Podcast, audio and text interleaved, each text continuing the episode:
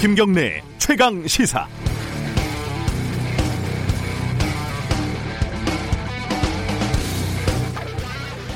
오늘 아침에는 무섭고 섬뜩한 얘기 하나 해드리겠습니다. 이십일 대 총선 과정에서 단연 돋보이는 예능감을 뽐내는 후보가 누굴까요? 예, 한국경제당 이은재 대표라고 할 수 있을 것 같습니다. 일찍이 사퇴 요정, 이른바 겐세이 요정으로 더 잘 알려진 분이죠. 미래통합당에서 컷오프가 된 뒤에 기독교, 불교를 오가면서 이당 저당을 옮기다가 한국경제당으로 안착했나 싶더니 미래통합당 행사에 참석해서 눈물을 흘리고 어제는 윤석열 총장을 사수하겠다면서 혈서를 쓰는 뜬금없는 퍼포먼스를 펼쳤습니다. 윤석열 이름 석자도 제대로 못 써서 틀리고 피 대신에 빨간 약으로 가짜 혈서를 썼다고 비난하시는 분들은 이은재 후보의 진면목을 몰라도 한참 모르는 사람들입니다. 과거 행정연구원장으로 있을 때는 법인카드로 에르메스 넥타이와 안익구딸 향수를 사고 호박고구마, 유기농 오이까지 구입을 해서 문제가 됐는데 그 해명이 그래도 되는 줄 알았다 였습니다. 그 유명한 엠에스 오피스 사건, 이건 좀 설명이 기니까 그냥 넘어가겠습니다. 엠에스 오피스 사건에서도 기승전 사퇴, 사퇴하세요, 이걸 잊지 않으셨죠. 패스트트랙 국면에서 초계와 같이 몸을 던진 이은재 후보의 활약성은 아마 모르시는 분이 없을 겁니다. 여기에 필적하는 분은 아마도 각종 세월호 막말로 미래통합당에서 제명이 된 뒤에 오히려 언론이 자신의 명예를 훼손했다고 책임을 묻겠다고 나선 차명진 씨 정도가 아닐까 합니다. 자, 이게 뭐가 무서운 얘기냐고요? 무서운 얘기는 지금부터입니다. 진짜 무서운 거는 이은재 후보가 무려 재선 현역 의원이라는 사실입니다. 이분을 우리 손으로 뽑았다는 무서운 사실. 더 무서운 얘기는요, 차명진 씨도 재선 의원이라는 사실이죠. 역시 우리 손으로 뽑은 국민의 대표였다는 말입니다. 섬뜩하시죠? 아침부터. 사월 십사일 화요일 김경래 최강시사 시작합니다.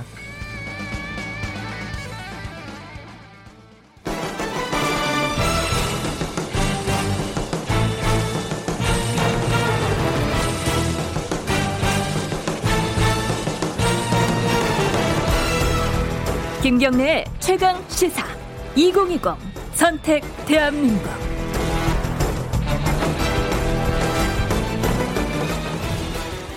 자, 내일이 선거입니다. 사일오 총선. 지금 뭐 사전투표 하신 분들도 있겠지만은 내일 선거하기를 기대하고 기다리고 계신 분 많을 겁니다. 오늘은 뉴스 브리핑 없이 바로 어, 각 당 좀 연결해 보겠습니다. 오늘 총 여덟 개 정당을 연결을 할 텐데요. 어, 마지막 방송으로 듣는 어, 막판 유세다 이렇게 생각을 하시면 되겠습니다. 시간이 여덟 개 정당을 하다 보니까 길지는 않을 것 같은데 저도 좀 힘들 것 같습니다. 자, 어, 일 부에서는요. 어, 비례정당 위주로 좀 가보고요. 이 부에서는 어, 더불어민주당, 미래통합당, 민생당, 정의당 이렇게 차례로 연결을 해보겠습니다. 자, 어, 일 부 순서는 미래한국당, 더불어시민당, 국민의당, 열린민주당 순서입니다. 이게 특별히 순서에 의미가 있는 건 아니에요. 자, 미래한국당부터 가보죠. 염동열 어, 소, 총괄 선대 본부장님 연결돼 있습니다. 안녕하세요. 안녕하세요. 네, 내일 선거인데 뭐 현장 분위기가 어떻습니까? 현장에서 느끼시기에는? 제, 저희들이 당초 생각한 것보다는 네. 저희들이 이제 주도하고 있는 핑크 혁명이 예, 예. 아마 전국적으로 많이 이렇게 널리 알려져서 예. 매우 저희들은 기대를 하고 있습니다. 핑크 혁명, 그러니까 그 가발 쓰시고 나온 영상이 생각이 나네요.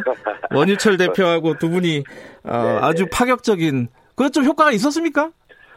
효과가 좀 많았다고 생각합니다. 저희들이 경직되거나 정치가 너무 어, 네. 어, 재미가 없기 때문에 네네. 우리 국민들에게 이완도 되고 네. 좀 신나는 정치를 펼치기 위한 한 방법으로 저희들이 뭐 가발도 쓰고 또 네. 핑크 혁명, 핑크 물결을 전국적으로 저희들이 널리 알린 바 있습니다. 그 근데 상황은 좀 만만치가 않은 것 같아요. 왜냐면은 모당이라고 할 수 있죠. 미래통합당 쪽에서 뭐 갈등이 많습니다. 일단 뭐 차명진 후보 막말 사태, 이게 제명을 하기로 했는데 이게 한 차례 뭐 제명을 안 하고 탈당 권고까지만 했다가 다시 제명하는 이런 상황이었어요. 이게 좀 늦은 거 아니냐? 그러면 어, 비례정당으로서 어, 이게 모정당에서 이런 일이 벌어지면 불리한 거 아니겠습니까? 어떻게 보십니까 이 사태를? 아마 당초에는 그 당의 그 이런 기구가 다 따로 있기 때문에 네. 윤리위원회에서 여러 가지 소명을 듣고 일차적으로 그 권고를 낸 것으로 보고 있고요. 네. 또 이후에 이제 국민 여론이라든가 그 당내 여러 가지 의견을 모아서 어, 좀 늦게나마 이제 제명을 한 것으로 이렇게 생각이 됩니다. 예, 지금 그 예를 들어 박형준 위원장 같은 경우에는요, 굉장히 위기감을 느끼고 있는 것 같아요. 어, 네. 개헌 저지선을 마련해달라. 이게 사실은 어, 모당뿐만 아니라 미래한국당에도 해당되는 얘기 아니겠습니까? 뭔가 좀 어, 거기에 대한 어, 불안감 같은 건 없으십니까? 뭐 제가 가끔 얘기합니다마는 네. 통합당과 미래한국당은 등과 배의 사실 관계죠. 그렇죠. 예. 네, 그렇기 때문에 아마 이, 이 배 쪽에 좀 영향이 있다면 네. 그쪽에도 이제 통증이 오지 않겠습니까? 그렇죠. 예, 나도 좀 어려움은 좀 있습니다마는 네. 그래도 미래한국당이 가진 이제 미래에 대한 비전, 또 네. 새로운 정치에 대한 기대, 또 저희들이 에, 비례대표들이 국민 참여로 이루어졌습니다. 네. 각계각층 또 어, 서민들을 대표하는 분들이 이루어졌기 때문에 네. 우리 국민들이 아, 이 미래한국당의 비례후보는 어, 굉장히 국민이 참여하는 어, 이런 어, 정치다라는 생각에 네. 많은 응원과 지지를 보내주는 거로 저는 알고 있습니다. 그런데 지금 뭐 중국 유곽을 만들겠다 이렇게 얘기했던 이근열 후보도 사과할 일이 아니다 이렇게 얘기를 했어요. 여기에 대해서는 그 어떻게 생각하십니까? 어떻게 해야 된다고 보세요? 제가 그 부분에 대해서는 네. 어떻게 말할 말씀드리기가 좀 어, 좀 곤란하다 이렇게 좀 생각이 드네요. 곤란하신 걸로 그러면은 네, 네. 그러면 다른 질문 해보겠습니다. 지금 어, 미래한국당 같은 경우에는 이십일 대 비례대표 당선자들 첫 세비를 다 기부하겠다 이렇게 밝히셨잖아요. 코로나십구 네네. 고통 분담 위해서. 그렇습니다. 어, 이게 많이 당선될수록 기부 액수는 늘겠죠? 자, 그렇습니다. 몇 석 정도 예상하십니까? 아, 저희들 한 당초에는 한 이십오, 육석을 저희들이 좀 네. 그 예상했는데요. 네. 에, 다소 어, 유동적이라 좀 봅니다. 그래서 한 이십석에서 이십오석 정도의 사이가 되지 않겠나 이렇게 예측하고 있습니다. 아, 그래요? 그, 어, 신문에 이제 미래통합당 쪽 인터뷰 나온 걸 보니까 한 십칠석 정도 예상하시던데 좀 낙관적으로 보시네요? 위원장께서는? 뭐, 예. 그럼 좀 숨어있는 표가 있다고 보고 있고요. 음흠. 저희들이 그 미래한국당의 이제 그 둘째 칸에 사실, 사실 저희들이 이제 예, 표를 찍어줘야 되는데 네네. 이 부분에 대해서 많은 분들이 좀 혼란을 겪어서 어, 다소 저희들이 예, 조금 우려를 했습니다마는 네. 홍보가 많이 돼서 아마 투표용지를 두 장 받게 되면 네. 비례를 뽑는 어, 투표용지는 그러니까 둘째 칸을 좀 찍어달라 이렇게 음. 홍보를 많이 해서 네. 많은 분들이 이렇게 알고 있어서 네. 저는 좋은 결과가 나올 거라 생각을 합니다. 지금 이제 미래한국당이라는 정당을 만들고 뭐 저쪽에서는 더불어시민당, 열린민주당 이런 것들이 만들어졌잖아요. 이게 위성정당이 뭐 꼼수정당이 아니냐 이런 얘기가 처음부터 있었습니다. 미래, 미래한국당 만들 때부터. 네네. 자, 유권자들은 헷갈릴 수밖에 없어요 지금. 자, 네네. 어떤 기준으로 투표를 해야 된다 이런 말씀 한 말씀 해주시면요.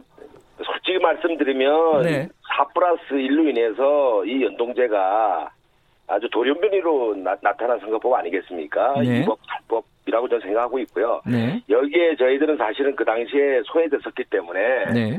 불갑을 어, 정당 방어 차원에서 미래한국당을 만들었죠. 네. 그런데 민주당에서 이 미래한국당에 대해서 온갖 그 여러 가지의 그 우려나 또 어, 뭐 좀 좋지 않은 얘기들을 많이 하시지 않습니까? 네. 그리고 난 뒤에 어, 열린당도 만들었고 시민당도 만들었고 하기 때문에 네. 저는 이것은 이게 바로 꼼수다. 사 플러스 일로 인해서 연동제를 만든 자체도 네. 잘못된 것이지만 어, 그렇게 미래한국당을 비난한 이후에 예. 어, 이렇게 미래 시민당이나 또 열린당을 만든 것은 정말 이것은 어, 누가 봐도 꼼수가 아니겠습니까? 그런 음. 차원에서 국민들이 저는 판단을 잘 하시야 이렇게 생각합니다. 아니, 미래한국당을 먼저 만드니까 어, 더불어시민당 만든 거 아니냐 이렇게 민주당에서는 그렇게 얘기하잖아요. 아니 사 플러스 일 자체가 네. 어, 나, 태어나지 말아야 하는 음. 선거법이 나타났기 때문에 네네. 그 당시에 우리가 소외됐기 때문에 저희들이 네. 불갑을 만들 수밖에 없었다는 말씀을 드린 예. 겁니다. 그 정의당도 그랬는데 민주, 민주, 민생당 민생당이 네. 어제 미래한국당하고 더불어시민당을 어, 정당 등록 효력정지 가처분 신청을 냈습니다. 여기에 대해서는 네. 어떻게 생각하세요? 아마 지금까지 이 비례 정당이라는 것이 처음 있는 일이기 때문에 네. 여러 가지 보는 시각이 다를 수는 있습니다만은 네. 현재 저희들이 갖고 있는 법 또 지금까지의 정치 상황을 봤을 때는 어, 아마 위법은 아니다. 네. 이렇게 저희들이 파악하고 있습니다. 알겠습니다. 마지막으로 어, 국회에 진출하면은 이것만은 꼭 해내겠다. 어, 일 호 공약이 뭐다. 뭐 내세우고 싶은 공약 같은 거 하나 정리하고 마무리하겠습니다. 뭐 많이 있습니다만은 예, 하나만. 국민, 예. 국민 모두가 힘들어하는 경제에 대한 정책입니다. 예. 소득수호 성장 폐기라든가 최저임금 구분 적용이라든가 네. 또 오십이 시간을 다양하게 이제 적용한다든가 네. 뭐 이러한 경제 정책이 달라져야 대한민국이 바로 설 수 있고 네. 어, 무너져가는 대한민국을 구할 수 있다고 생각하기 때문에 저희들이 경제정책을 제일 호 공약으로 예. 내놓을 생각입니다. 경제정책의 기조를 바꾸겠다 이런 말씀이신 거죠? 그렇습니다. 예, 여기까지 듣겠습니다. 고맙습니다. 네, 감사합니다. 미래한국당 염동열 총괄선대본부장이었고요. 바로 어, 더불어시민당 가보겠습니다. 최백은 공동선대위원장 연결되어 있습니다. 안녕하세요. 네, 안녕하세요. 네, 어... 이것부터 그냥 바로 여쭤보죠. 그 경제 정책을 바꾸겠다라고 했어요. 미래한국당 어, 염동열 어, 어, 총괄선대본부장이 여기에 대해서는 경제학자시니까 또 더군다나 어, 열린민주당 입장에서는 여기에 대해서는 어떻게 생각하십니까? 지금 코로나십구는 저는 이걸 새로운 처음 현상이라고 규정을 해요. 네. 그래 이걸로 인해 가지고 지금 어, 세계 경제가 지금 어, 크게 지금 침체되고 있듯이요. 예. 거기 더 나아가서 보호무역주의가 더욱더 강화될 겁니다. 네. 각 국가들이 에, 내부의 어쨌든 간에 경제적인 어려움을 네. 외부로 이제 풀기 위해서 보호무역주의가 더욱 강화될 텐데 네. 소득주도 성장은 단순한 겁니다. 아, 이 그 무역 환경이 나빠지는 상황 속에서 네. 내수를 강화할 수밖에 없다는 것이고 네. 내수 강화의 첩경은 뭐냐면 중산층과 저소득층의 소득 강화를 통해서 어, 가계 그러니까 소비를 활성화시켜가지고 네. 기업 투자 고용을 늘리는 이런 선순환, 선순환 구조를 만들자는 거예요. 예. 그런 점에서는 코로나십구 재난사태 이후에 소득주도 성장의 강화는 더욱더 필요로 음, 하는 거죠. 음, 예. 소득주도 성장의 기조를 더 강화해야 된다. 이런 예. 말씀이시네요.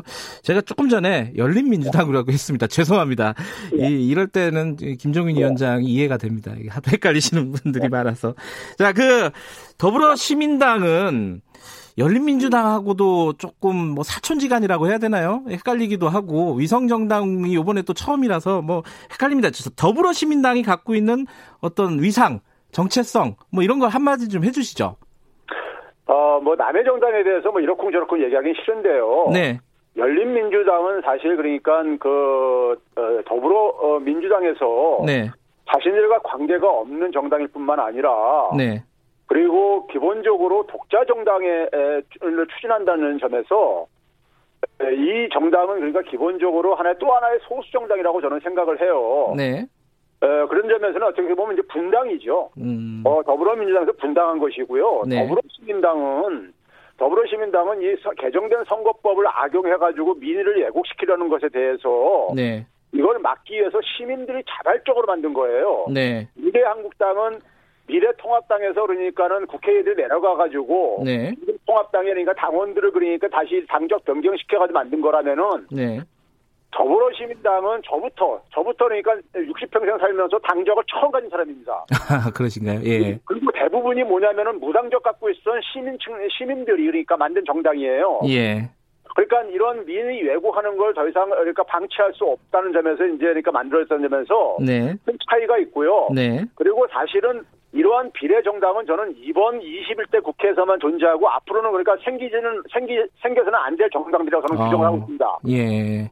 왜 그러냐면은 예예 말씀하세요. 이게 지금 뭐냐면은 어, 개정된 선거법이라는 것이 네. 소위 소수 정당들한테 기회를 더 주기 위해서 만든 건데. 네. 이거를 그러니까 어쨌든 간에 미래한국당이 이거를 어쨌든 간에 그 어, 취지를 그러니까 훼손시켰단 말이에요. 네.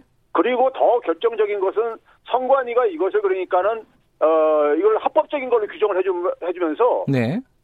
개정된 선거법에서 그러니까는 취지를 그러니까 취지하고 완전히 예곡된 그러니까 새로운 게임의 룰을 만든 거예요. 네네. 그러다 보니까는 그 상황 속에서 민의가 예곡되고 그걸 통해서 그러니까는 국회 운영이 굉장히 비정상적으로 될 가능성이 높다 보니까는 네. 거기에 위기의식을 느낀 시민들이 자발적으로 이걸 들고 일어난 겁니다. 네. 근데 더불어민주당도 이 의원 꿔주기 이런 네. 비판에서는 좀 자유롭지 않잖아요. 더불어민주당 의원들이 옮기기도 했고요. 이거 어떻게 생각하세요? 아니, 더불어시민당은요. 네네. 비례연합정당이에요. 예예. 그러면 거기에 참여하는 정당들 있잖아요. 네. 민주당을 비롯해서 소수 정당들이 예. 그 정당들의 비례 후보를 대신 대신해서 대리 그러니까는 선거를 해주는 겁니다. 네. 그러다 보니까 당연히 뭐냐면은 그 참여하는 정당들의 협조를 그러니까 구해가지고 선거를 할 수밖에 없어요. 네. 그 네. 선대위원장으로서요. 이, 이 예. 얘기는 계속 논란이 되고 있는데 선거가 끝나고 예. 나면은 예. 총선 이후에 더불어시민당하고 열린민주당이 뭐 교섭단체 구성이라든가 합당이라든가 예. 이런 얘기들이 나오잖아요.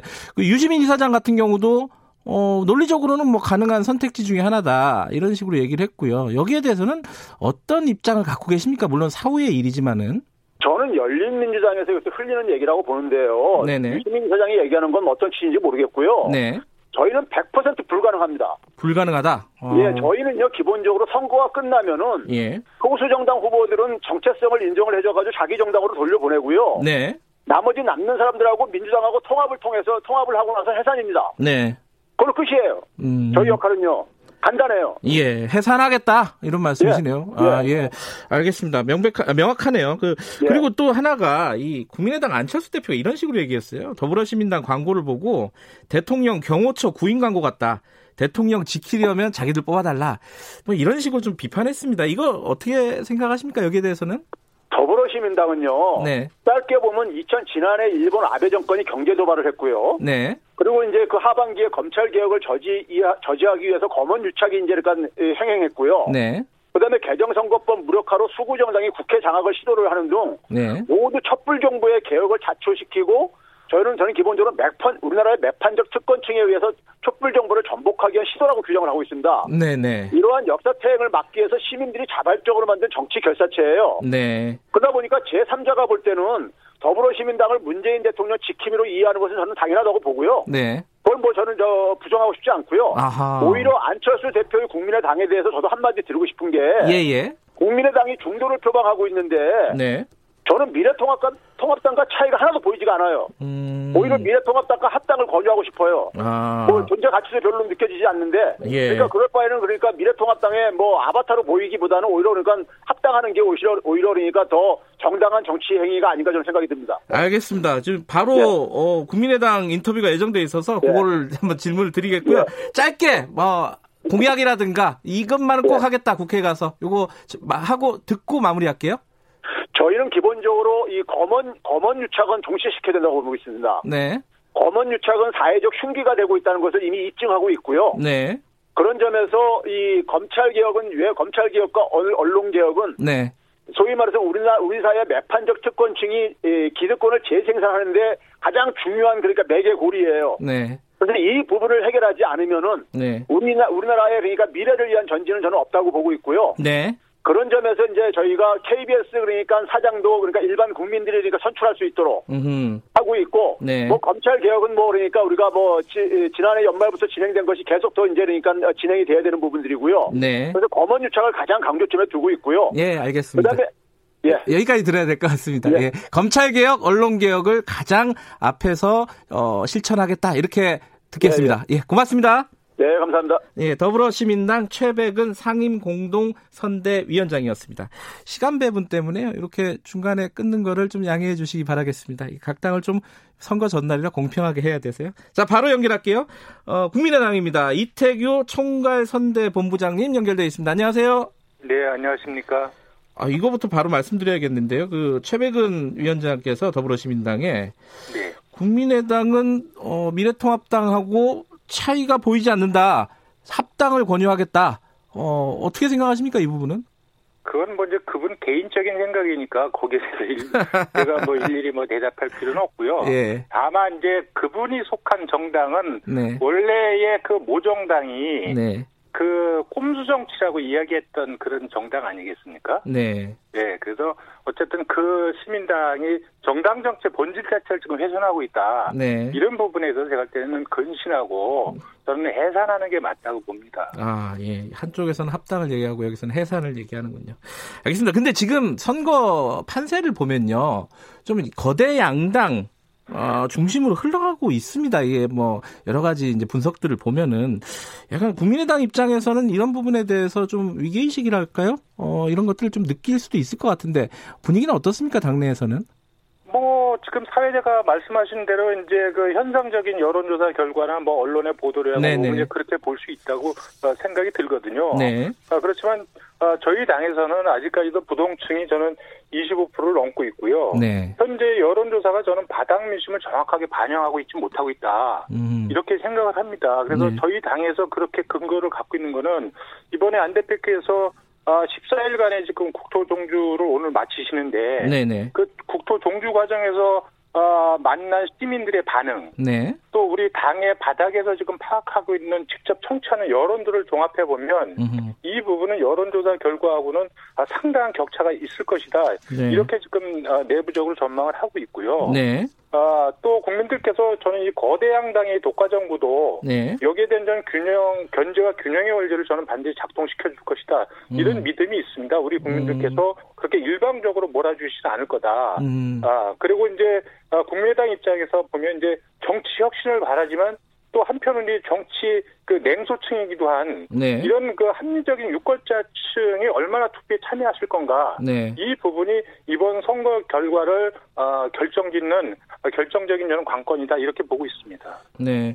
근데 지금 방금 안철수 대표 말씀을 하셨는데 이게 지금 십사 일간 종주를 하고 본인도 굉장히 육체적으로 힘들다는 말들을 많이 말씀을 하셨어요. 근데 이 선거운동 과정에서 안철수 대표만 보이고 이 정당이 잘 안 보였다.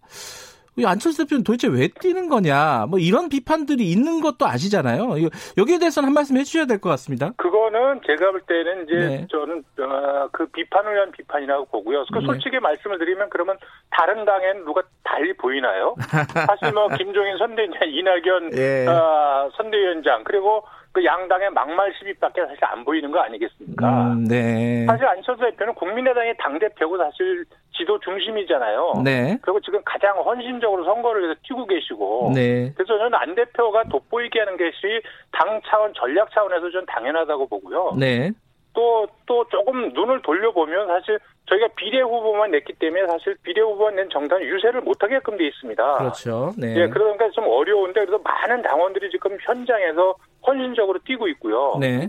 또 정책 공약 같은 거 예를 들어도 한 조사에서 보면 국민의당의 일 호 공약인 일하는 정치가 유권자의 가장 많은 호감도 평가를 받은 게 있습니다. 네. 저희 당이 그때 이십이 점 칠 퍼센트가 받았는데 이 집권 여당의 일 호 공약은 사 퍼센트밖에 못 받았거든요. 네. 이런 측면에서 사실 국민의당은 보이지는 않지만 많은 부분을 노력하고 있다. 네. 이런 말씀도 함께 좀 드리고 싶습니다. 네. 방금 그 비례 후보를 안 낸 유일한 정당이다. 아, 비례 후보를 안 낸, 지역구를 안 낸 이렇게 말씀하셨는데 이게 어, 민생당 손학규 대표 같은 경우에는 의, 의회 민주주의를 정면으로 거부하는 행위다. 선거는 지역구가 기본인데 이런 얘기거든요. 여기에 대해서는 뭐 한 말씀 하고 넘어가야 될 것 같은데요. 저는 뭐 이제 지금 민생당 입장에서 보면 네. 아, 당의 존재감이 워낙 미비하다 보니까 아마 그러시는 것 같아요. 네네. 그렇지만 저는 그 민생당의 손 대표께서 계실 적에 네. 바른미래당 계실 적에 그 민주당 들러리 서가지고 사실 이 지금 누더기 선거법 통과시킨 주역 중에 한 분이 손학규 대표 아니겠습니까? 음, 네. 그러면 그런 허점 투성의 선거법을 만든 데 대한 국민들에 대한 사과가 먼저지 네. 여기서 지금 의회 민주주의를 거론하는 거는 저는 아, 맞지 않다 이렇게 말씀 좀 드리고 음. 싶습니다. 그리고 그 국민의당은요, 이제 예전에 그 지난 총선이죠. 이게 제삼 정당 위치를 확보를 했지 않습니까? 국민적인 지지를 받아서 방금 말씀하셨듯이. 그런데 그때 제대로 일을 국회에서 못한 거 아니냐. 기회가 있었는데 어, 제대로 하지 못했다. 이렇게 비판하는 쪽도 있어요. 여기에 대해서는 한 말씀 해주셔야 될 것 같아요. 뭐 다당제 구도에 대한 그때 기대가 높았고요. 네. 예. 그런데 이제 기대만큼 사실 부응 못했던 측면이 있습니다. 네. 초창기에는 이제 많은 이제 그 캐스팅부터 역할을 좀 하고 네. 중재도 많이 했지만 아 이것이 이제 대선에서 지고 또 지방선거에서 패배하고 네. 뭐 이런 과정으로 해서 당이 분화되고 네. 뭐 그래서 결론적으로 이제 자기 역할을 잘 못하고 양당 양당의 독점 구도가 조금 심화된 네. 그런 측면을 부인할 수가 없거든요. 네, 네, 네. 사실 그런 부분에서 이제 안철수 대표께서도 거듭 엊그저께도 이제 사과의 말씀이 있었고요. 네. 네. 그럼에도 불구하고 저는 이 거대 양당 구도의 독선과 싸움 정치를 막을 수 있는 합리적인 견제와 균형자의 역할을 할 정당은 반드시 필요하다고 생각이 들고요. 네. 그 역할을 저는 국민의당에 맡겨주셨으면 좋겠다. 네. 이런 말씀을 국민들께 드리고 싶습니다. 네, 각 정당에 똑같이 드린 질문입니다. 일 호 공약 혹은 뭐 가장 어, 말씀하시고 싶은 공약 그런 것들 하나 말씀하시고 정리하겠습니다. 네, 저희 일 호 공약은 일하는 정치입니다. 그래서 국회법과 정당법 개정을 통해서 네. 정말 국회의원들과 정당들이 일하지 않으면 안 되게끔 음흠. 하는 그런 법을 아, 등원하면 바로 조금 아, 추진하겠다 이 말씀을 좀 드리는 거고요. 예. 그다음에 국민의당은 사실 어떤 기득권 세력과도 연관이 없는 유일한 정당입니다. 네. 이 유일한 정당에 합리적인 균형자 역할을 좀 맡겨주시라. 네. 아, 이런 말씀을 국민들께 드리고 싶습니다. 알겠습니다. 여기까지 들을게요. 고맙습니다. 네, 고맙습니다. 이태규 국민의당 총괄선대본부장이었고요. 자, 마지막 일부 마지막입니다. 열린민주당으로 갑니다. 손혜원 총괄, 아, 총괄선대위원장 연결되어 있습니다. 안녕하세요. 네, 안녕하십니까. 십이 번 열린민주당의 손혜원입니다. 네, 네.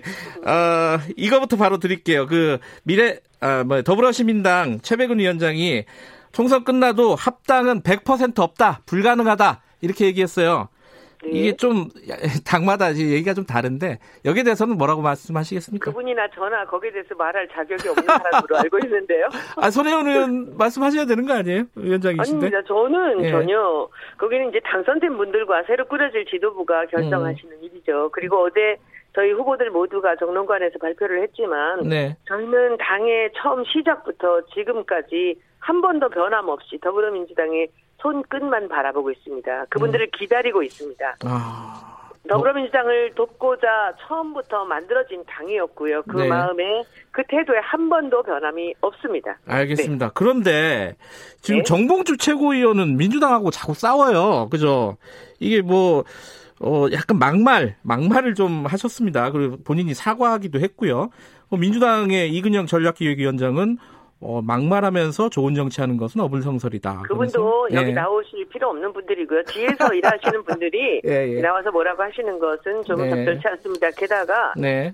감, 괜히 나와서 그런 것이 아니라 너무 밟혀서 음. 너무 맞아서 네. 아마도 긴장감을 잠깐 잃으신 것 같습니다. 네. 이제 사과하셨고요. 네. 정봉주 최고의 경우에는 저보다 네. 훨씬 더 지금 절박한 상황이라고 생각합니다. 본인이 어렵게 만들었고 제가 와서 돕기는 했지만 네. 억울하죠. 네. 음. 억울하죠. 너무 구박을 받으니까 잠시 그렇게 감정 표현이 됐던 것 같은데 여러분들께 사과드리고요. 정봉주 네. 의원을 우리가 그 시민들께서 이 민주시민들께서 이제 위로해 주실 때가 된 것 같습니다. 이제 음. 왜냐하면은 후보들이 들어오시고 나서 그리고 저나 정봉주 의원은 이 뒤에서 도와주는 작업이 되면서 후보들이 앞서서 모든 네. 그 유세를 나서게 되었습니다. 그야말로 그런 상황에서도 몸을 던져서 그 일을 함께 해주셨던 정봉주 의원 최고께서는 아무래도 네. 이 더 분한 마음이 많았을 것입니다. 그러나 이미 이제 어제 하루로 예. 이 끝내고 다시 사과드리고 이제 마지막 날에 일정을 소화하고 계십니다. 예, 열린민주당이 만들어지고 나서 지지율이 꽤 많이 올랐던 것 같은데 네네. 최근에 좀 답보 상태인 것 같아요. 그 저기 네네 맞습니다. 지지율 밖으로 나온 것만 보면요. 이게 지금 어, 왜 이유가 뭐라고 생각하십니까? 이 부분은? 네, 처음에 올랐던 것에 대해서는 이제 우리의 선명성, 국민들이 직접 후보를 뽑아준 그런 당이기 네. 때문에 이분들이 열광을 하셨고요. 네. 이게 승승장구하니까 이제 주변에 있는 경쟁되는 당들이 그 이제 저희를 네. 그 아주 집중적으로 그 이 음. 마타도까지도 들어오면서 이제 저희를 좀 이 견제하기 시작했죠. 예. 그랬고 이제 그 저 이 저 지역구 의원들의 후보가 이제 뭐야 선거가 시작되니까 네. 좀 더 그들이 이 힘을 받아서 네. 저희 견제 저희에 대한 견제가 강해졌기 때문에 네. 좀 답보 상태가 됐었는데 네. 우리가 지방 유세를 했던 지난주를 통해서 다시 반등이 되는 것을 저희가 음. 아주 피부로 느끼고 있습니다. 네. 그리고 특히 전남에 그 이 기반을 둔 우리 후보들을 중심으로도 아주 많이 좋아지고 있고요. 전북이 참 막강합니다. 이번에 음. 우리 후보들 열일곱 명 중에서도 주진형, 최강욱, 그 김의겸 후보가 모두 전북 출신입니다. 아, 그런가요? 예. 네, 전북이 지금 굉장히 열광을 하며 열린민주당을 예. 그 이제 돕고 있고요. 그래서 아마도 저희는 또 또 좀 더 희망적인 기대를 할 음. 만큼 지금 많은 그 분위기가 바뀌어가고 있습니다. 아까 이제 경쟁자들이 마타도어까지 한다 이런 말씀하셨는데 그 경쟁자 네네. 중에 하나가 더불어 네네. 시민당이라고 볼 수도 있는 거잖아요. 지금 구도를 보면은. 근데 민주 뭐 자력으로 경쟁하는 당이 아니기 때문에 예. 저희는 그분들한테는 별 관심이 없습니다. 네. 예, 근데 이제 그 민주당 지지자들 입장에서는 여전히 헷갈리시는 분들이 있습니다. 투표장에 들어갈 네네. 때. 자, 네네. 더불어 시민당이 아니라 열린민주당을 지지해야 되는 이유를 말씀해 주세요. 단 한 가지만 봐도 예. 여러분들 모두 아실 수 있을 겁니다. 거기서는 누가 그들을 공천했는지도 모르고 어떤 분이 왔는지도 모르지만 후보가 네. 그러나 열린민주당은 그야말로 열린 공천을 통해서 국민들의 세 번에 걸친 직접 투표를 통해서 국민 이 수, 후보들이 음. 추천되었고 그리고 공천의 순서까지 정해지게 되었습니다. 네. 그래서 국민들이 더 열광하실 겁니다. 자기들이 보낸 후보가 당선되게 하기 위해서 결집이 된 거라고 볼 수 있고요. 네. 우리 후보들은 다른 어느 당의 후보들과도 다릅니다. 네. 대한민국에서 한 번도 시도된 적이 없는 국민들이 직접 선거를 통해서 비례대표 후보를 추천하고 공천했다라는 사실이 열린민주당의 어느 누구와도 비교할 수 없는 가장 알겠습니다. 큰 장점이라고 볼 수 있습니다. 유시민 이사장이 범진보 네네. 백팔십 석 얘기했습니다. 이게 물론 견해이고 희망사항이다 이렇게 단서를 붙였지만은 어, 어떻게 예상하십니까? 이 전체 판세는? 제가 보기에는 범진보가 네. 지금 뭐 야당이 또 많은 그 이 실족을 하고 있는 과정에서 네. 무난히 제가 보면 백팔십까지는 모르겠으나 충분히 백오십 석을 넘어서 범진보까지 하면 그 정도까지도 갈 수 있지 않을까라는 생각이 듭니다. 음흠. 그래서 이제 아마도 유시민 이사장의 말씀 중에는 가장 중요한 것이 소수 정당, 자기 네. 색깔을 갖고 있는 소수 정당에도 그 더불어민주당 측에서는 배려를 해야 되지 않는가라는 쪽으로 음. 이야기를 한 게 아닌가라고 저는 그렇게 추측을 하고 있습니다. 그 소수 정당에 열린민주당이 들어가는 거죠? 아마 첫 번째로 들어가지 않을까요? 자, 그 일 호 법안 공통 질문입니다. 어, 네. 국회에 진출하면 무엇만은 이것만은 꼭 해, 해, 해내겠다. 뭡니까? 저희는 국회의원 소환제를 일 호 법안으로 했는데 네. 우리가 국민들에게 다시 또 이 당원들에게 투표를 해봤습니다. 그랬더니 네. 순위가 처음 저희가 생각하지 않게 의외로 일 등이 나온 것이 예. 악의적 허위 보도에 대한 징벌적 손해배상에 대한 것이 언론개혁이요? 됐습니다. 예. 네, 언론개혁에서 예. 그래서. 이 시민들의 언론 개혁에 대한 그 음. 열기가 굉장히 뜨겁지 않은가라고 생각을 하고 있습니다. 알겠습니다. 오늘 말씀은 여기까지 듣겠습니다. 고맙습니다. 네, 고맙습니다. 십이 번입니다. 고맙습니다. 예, 예, 알겠습니다. 손혜원 열린민주당 총괄선대위원장이었고요. 자, 네 명 연결해봤습니다. 미래한국당, 더불어시민당, 국민의당, 열린민주당. 이 부에서는요. 더불어민주당, 미래통합당, 민생당, 정의당 차례로 연결해봅니다. 어, 저도 잠깐 쉬어야겠습니다. 목이 다 아프네요. 여덟 시에 돌아오고요. 어, 김경래 최강시사 일 부는 여기까지 하겠습니다. 잠시 쉬고 어, 여덟 시에 막판 유세전 기다려주시기 바라겠습니다.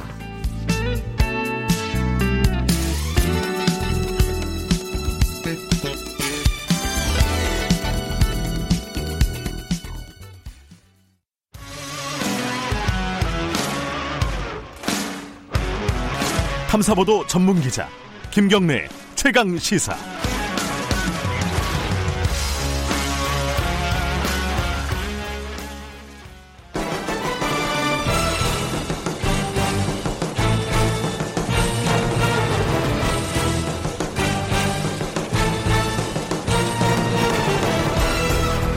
김경래 최강시사 이천이십 선택 대한민국.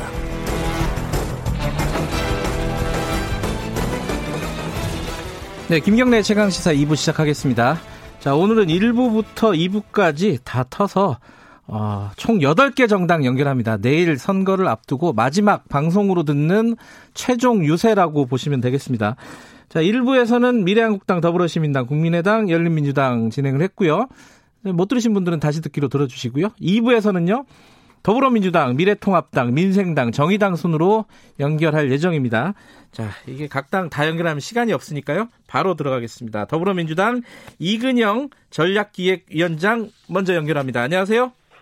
네, 안녕하십니까. 네, 더불어민주당 관련해서는 사람들이 가장 관심이 있는 것은 몇 석이나 할까? 지금 뭐 백팔십 석 얘기가 나왔습니다. 뭐 어, 유시민 위원장으로부터도 나왔고, 그리고 좀 뭐 낙관적으로 본다는 당내 분위기 이해찬 대표 워딩에서도 좀 읽히고 있습니다.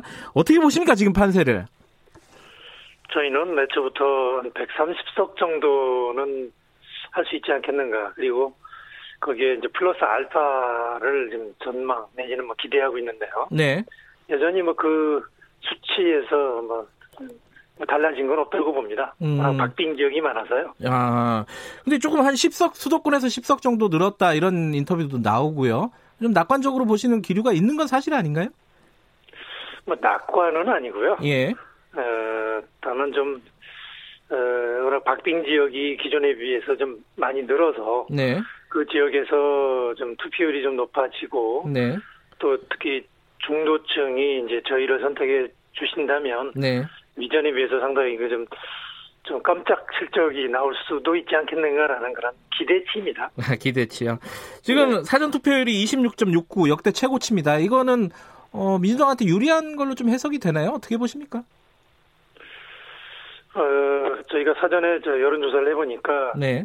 저희 당 지지층이 좀 사전 투표하겠다라고 하는 그런 응답률이 좀 높게 나왔습니다. 아, 그래서, 그래요? 음.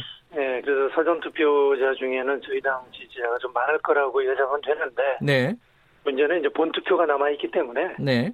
뭐 사전 투표 많이 해놓고 본 투표에서 적게 나오면 또 그 결과가 또 좋지 않은 거고 그래서 네. 이 자체만으로는 뭐 유불리를 따지기는 어려울 것 같습니다. 유시민 이사장의 어, 어떤 개인적인 견해라고 밝혔지만요, 백팔십 석 범진보, 요거는 뭐 가능한 수치라고 보십니까?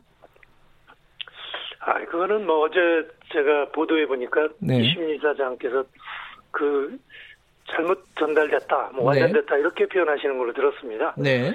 뭐 백팔십 석을 뭐 본인이 뭐 기대를 한. 한 것이지, 그걸 그렇죠. 뭐 예측하거나 음. 뭐 전망한 건 아니다 그러는데, 네. 저희는 이건 뭐 전혀 뭐 꿈의 숫자고 아, 생각해 본 바가 없습니다. 네. 그, 미래통합당은, 어, 뭐랄까요, 지금 개헌 저지선 백 석이 위태롭다 이러면서 표를 호소하고 있습니다. 요건 어떤 의미로 해석하고 계세요? 글쎄요. 한쪽에서는 한 분은 뭐 백 석이 어렵다고 그러고, 또, 네. 또 다른 한 분은 백오십 석 이상 과반을 충분히 할 수 있다고 그러고 네네. 또 백 석이 어렵다고 말씀하신 분도 또 바로 전날은 또 한 백사십 석 충분히 예상한다 이러고 그래서 무엇이 진심인지 음. 잘 모르겠습니다. 아, 그래요? 네. 지금 마지막 막판 이제 하루 남았는데요. 최대 승부처를 어디로 보고 계십니까? 그쪽에 아무래도 역량을 집중하실 텐데. 저희는 뭐 여러 군데가 다 뭐 중요합니다만은 네. 최근 들어서 특히 저희가 다소 열세에 있다가 박빙 지역으로 전환된 지역들, 네. 수도권의 소위 그 강남 벨트, 예, 예, 그리고 또 진작 또 박빙 지역으로 전환된 지역이 이제 강원 지역이라든지 네. 대전 지역 그리고 네. 저 부산 지역이 또 특히 그런 지역이 많습니다. 네.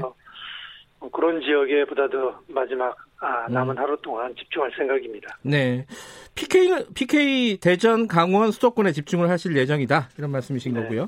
네. 지금 그럼 열린민주당 얘기 좀 잠깐 여쭤볼게요. 열린민주당과의 관계 이 부분이 굉장히 좀 어, 사람들이 관심이 많습니다.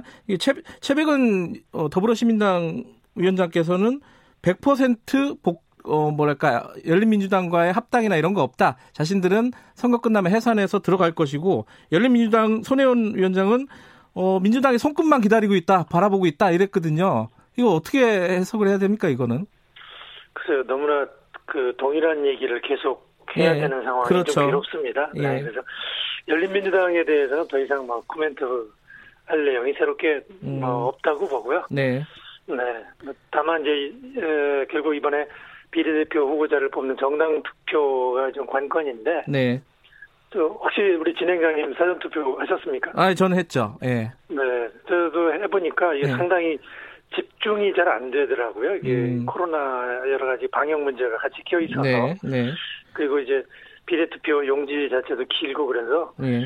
저희는 뭐 좀 혼돈하지 혼동하지 마시고. 네. 세 번째 칸 키 오 번을 꼭 좀. 찍어주십사. 그 부탁만 드리고 싶습니다. 예. 그리고 몇 가지 논란에 대해서 말씀을 좀 여쭤야 될 것 같은데, 김남국 후보 같은 경우에요. 인터넷 방송에서 어, 성희롱성 대화에 참여를 했다. 이거 지도부에서는 어떻게 판단하고 계십니까? 이 부분은? 그, 그 내용을 뭐 저희도 어, 여러 가지로 뭐 자세하게 들여다봤습니다만, 네.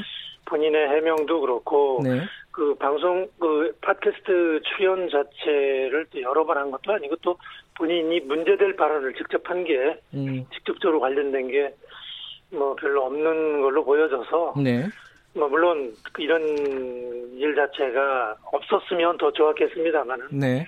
또 사안의 어떤 그 경중도 좀 따져봐야 되고 해서, 네. 이 자체만으로는 그렇게 뭐 음. 크게 문제가 되지는 않지 않겠는가. 물론 음. 이제 향후에는 절대로 이런 예. 것은 있어서는 안 되겠죠. 뭐 경고라든가 뭐 권고라든가 뭐 근신이라든가 뭐 이런 조치도 없는 겁니까 그러면? 그게 무슨 뭐 당원 음. 당원 차원에서의 어떤 그 징계 절차 예. 그런 것보다는 뭐 본인도 이미 충분히 그걸 인식하고 있고 예. 당에 대해서도 굉장히 또 어떤 부담을 줘서 예. 죄송하다 이런 뭐 얘기는 충분히 밝혀왔습니다. 알겠습니다. 시간 관계상 두 가지만 짧게 여쭤보겠습니다. 하나는 더불어민주당 강남병의 김한규 후보가 부모님들 어르신들 이 번에게 마음이 있다면 투표 안 하게 설득을 해라 이런 취지로 어, 그 단톡방에 올라왔어요. 이 부분 미래통합당에서 비판하고 있습니다. 여기는 어떻게 생각하십니까? 글쎄요. 그런 부분은 사실 저희가 뭐 그 단톡방의 뭐 규모라든지 그 성격 이런 거를 음. 정확히 좀 잘 모르겠었습니다. 네. 에, 너무 그냥 그 사소한 것까지 다 지금 음. 이렇게 털어내는 게 아닌가 하는 그런 음. 좀 생각이 좀 듭니다. 알겠습니다. 마지막으로 가장 앞세우는 공약 이것만은 하겠다. 국회에 가면 요거 짧게 듣고 마무리할게요. 당장 지금 눈앞에 발등에 떨어져 있는 긴급 네. 재난지원금 있지 않습니까? 네. 국민 생활도 좀 지원해드리고 네. 또 경제에 뭐 활력을 되찾기 위한 그런 방안인데 이 선거 어, 투표 바로 다음 날 네. 본회의 열어서 어, 그걸 하자라고 지금 제안해 놓은 바가 있습니다. 네. 바로 민생과 직결된 그런 법안들 네. 어, 이십 대 국회 끝나기 전이라도 바로 착수하겠습니다. 알겠습니다. 여기까지 드릴게요. 고맙습니다. 네, 감사합니다. 이근영 민주당 전략기획위원장이었고요. 바로 연결합니다. 미래통합당 박형준 상임선대위원장님 연결되어 있습니다. 안녕하세요. 네, 안녕하세요. 네. 어, 더불어민주당과 똑같은 질문 먼저 드려야겠네요. 지금 몇 석까지 가느냐 이제 예측치 지금 이제 여론조사도 안 나오고 이런 상황이라서요. 각 당에서 어떻게 예측을 하고 있는가 이게 좀 초미의 관심사입니다. 어, 저희 개헌 저지선 위태롭다 이게 사실인가요? 네, 어, 저희로서는 굉장히 큰 위기의식을 갖고 있는데요. 네. 되게 전국에 지금 접전 지역이 한 오십 군데 되는데, 네. 지난주에 저희는 에, 이것이 정권 견제 바람이 좀 불고, 네. 야당에게 표가 결집되는 현상이 나타날 것을 기대했는데, 네. 에, 예기치 않은 에, 뭐 막말 에, 그 프레임 때문에, 네. 어, 저희 그 기세가 꺾이고 있는 추세가 좀 확인이 돼서요. 네. 이게 접전 지역이라는 게 오 퍼센트 내외로 다 차이가 나는 건데, 네. 그걸 에, 그 추세를 역전 못 시키면 아깝게 지는 지역이 전국에서 한 뭐 오륙십 개가 생길 수 있는 거죠. 음. 그러니까 그렇게 되면 의석수는 오 퍼센트를 지든 이 퍼센트를 지든 에, 엄청나게 잃게 되는 결과를 가져오는 거니까 예. 막판에 이 그 이 안이하게 지금 미래통합당이나 지지자들이 생각해서는 절대 안 된다. 정말 음. 어, 결과에 따라서는 그런 위태로운 결과가 올 수 있다. 음. 어, 이것은 뭐 단순히 그, 어, 그 엄포를 놓는 것이 아니고, 네, 예, 그 저희가 정말 그런 경각심을 갖지 않으면 안 된다는 생각을 갖고 있습니다. 네. 그 아까 이근영 더불어민주당 위원장은 그런 얘기를 했습니다. 여, 여기서는 백성 얘기하고 저기서는 과반 얘기하고 이래서 좀 헷갈린다. 김종인 총괄 선대위원장도 개헌 저지선 위태롭다는 주장 다 엄살이고 부질없는 얘기다 이렇게 얘기했거든요. 어떻게 해석을 해야 돼요? 뭐 그게 전부 엄살이다 이런 말 취지라고 보이지는 않고요. 예. 어, 총괄 선대위원장으로서 네. 또 혹시라도 우리 네. 지지자들이 실망을 할까봐 네. 어, 거기에 대해서 이, 그 전체적으로 좀 안심을 그 시키는 그런 말씀이라고 생각합니다. 어, 더불어민주당은 마지막 집중, 역량을 집중해야 되는 지역이 부산, 대전, 강원, 수도권, 강남벨트 이렇게 얘기했거든요. 어, 미래통합당은 어떻습니까? 어느 지역에 지금 집중을 하실 예정이세요? 어, 역시 수도권입니다. 수도권? 에, 네. 지금 수도권의 중도층과 이 삼, 사십 대 표심이 예, 미래통합당 쪽으로 오려고 하던 표심들이 좀 멈춰 있는 상태거든요. 네. 그래서 그 부분을 저희가 좀 집중적으로 부각을 시키려고 하고 호소를 하려고 합니다. 알겠습니다. 논란되는 부분 한두 가지 좀 여쭤봐야겠습니다. 네. 차명진 후보 어, 제명 결정 좀 늦었다. 미리 하는 게 훨씬 더 깔끔하지 않았겠느냐. 김종인 위원장 같은 경우는 바로 제명해야 된다라고 얘기를 했었거든요, 원래. 네, 그 부분은 저희도 정치적으로 아쉽다고 생각을 하고요. 예. 네, 그, 또 계속 이 논란을 이어갔기 때문에 어제 정치적 결정을 단안을 내린 건데요. 네. 한 가지 좀 말씀드릴 것은 이 그 저희는 뭐 이렇게 보수는 잘못을 하면 머리를 긁적이거나 예. 잘못했다고 하거나 예. 또는 이렇게 제명까지 하는데 예. 민주당에서는 지금 뒤늦게 지금 막 민주당 본색이 드러나고 있는데 음. 그 문제들에 대해서 하나도 사과도 안 하고 문제에 대해서 이 그 사실도 인정을 안 하고 명백한 것들도 네. 거꾸로 뒤집어 씌우기까지 하는 음. 이런 문제들에 대해서 유권자들이 정말 냉엄한 판단을 하셔야 된다고 생각합니다. 어제만 하더라도 네. 그 이인영 그 원내대표가 네. 이 뭐 고민정 후보가 당선되면 재난금 주겠다 이런 발언들은요. 네. 국민 혈세를 이용한 추악한 매표행위거든요. 음흠. 이런 것들을 그냥 용인하면 뭐 네. 차라리 그러려면 모두 당선되면 국민들한테 집한제씩 주는 게 어떻겠습니까? 어, 이런 식의 선거운동은 정말 제가 저희들이 이 코로나 재난을 예. 교묘하게 관권 선거로 이용하는 네. 이런 그 행동에 대해서 국민들이 엄정하게 평가를 해주셔야 된다고 저는 생각합니다. 그 아까 본색이 드러난다는 말씀은 그 이인영 원내대표 얘기를 하신 건가요? 그러면 그것뿐만이 아니죠. 예. 그 김남국 어, 음. 후보 같은 경우에도 네. 이 조국수호에 앞장섰던 분인데 네. 엠번방을 그렇게 비판을 해놓고 네. 사실 그 말로 담기 어려운 그런 어떤 성비하 방송에 참여를 해서 네. 어, 본인이 거기에 고개를 끄덕이고 여러 가지 발언들을 한 게 있는데 네. 그게 마치 별거 아니라는 것처럼 또 거꾸로 네거티브다 이렇게 역공을 취하는 그러니까 잘못을 하고도 잘못을 인정하지 않는 게 이 정권 사람들의 가장 큰 문제라고 봅니다. 어, 이번에 정권 심판론을 처음부터 들고 나오신 거 아니겠습니까? 그죠? 그렇습니다. 어, 어, 경제 실정을 계속 얘기하고 계신데 어떤 부분인지 좀 말씀을 좀 들어야 될 것 같습니다. 우선 뭐 청와대가 일자리 상황판 만들어 놓고 일자리 늘리겠다 그랬지만 네. 삼사십 대 일자리는 왕창 줄어 수십만 개가 줄었고요. 예. 오히려 세금 내는 일자리는 줄이는 대신 세금으로 만드는 쥐꼬리만한 이 단기 알바형 그 일자리는 어, 마구 늘려놨거든요. 네. 그러니까 결국 그러다 보니까 세금이 엄청 늘었죠. 네. 지금 태어나는 아이 하나 어깨 위에 자동차 한 대씩 한 천사백만 원씩의 빚이 실려 있고요. 박근혜 정부 어, 오 년 동안에 오십 조 늘었던 세금이 지난 삼 년 동안 백십 조가 늘었습니다. 네. 그러니까 세금 폭탄으로 이 그 돈 나눠주기 하는 것은 곤란하다는 거죠. 네. 코로나 재난 위기도 저희는 세금 늘리지 않고 네. 긴급 구호 장엄을 쓰자는 거고 음. 이분들은 세금 늘려서 지금 돈 나눠주자는 거기 때문에 결국 그 선거 끝나고 나면 네. 국민들에게 세금 폭탄으로 돌아올 것이다. 네. 이 점을 국민들이 지난 삼 년의 경제 실정과 함께 기억을 하셔야 된다. 음. 이것을 저희는 좀 강조하고 싶습니다. 알겠습니다. 마지막으로 어, 유권자들에게 이것만은 국회 진출하면 꼭 하겠다. 이것 때문에 우리를 뽑아달라. 미래통합당을 뽑아달라. 한 말씀 듣고 정리하겠습니다. 네, 그 어, 국민들 입장에서는 이 코로나 경제 위기를 극복하는데 네. 세금 폭탄으로 극복할 것이냐 네. 아니면 정말 이 경제를 살리는 방향으로 그리고 네. 어려움을 겪고 있는 중소상공인이나 실업 위기에 처해 있는 분들에 대한 집중적인 지원을 통해서 경제의 체력을 회복하는 쪽으로 해서 경제 위기를 극복하는 대안을 가진 미래통합당을 선택하느냐 네. 이 선택이라고 생각을 합니다. 그래서 어, 국민들께서 이, 이, 어, 이 코로나 재난 때문에 사실은 어떤 일종의 마스크 효과가 있지 않습니까? 네. 뭐 위기를 그 통해서 어, 마치 기존의 삼 년의 경제 실정을 가리우는 효과가 있었는데 네. 에, 그런 것들을 잊지 마시고 네. 어, 그리고 이 미중의 경제 위기에 대한 대안이 세금으로 해결하는 게 아니라 경제 체질 에, 그, 알겠습니다. 하는 쪽으로 가야 된다. 여기까지 드릴게요. 고맙습니다. 네, 고맙습니다. 미래통합당 박형준 상임선대위원장이었습니다. 바로 갑니다.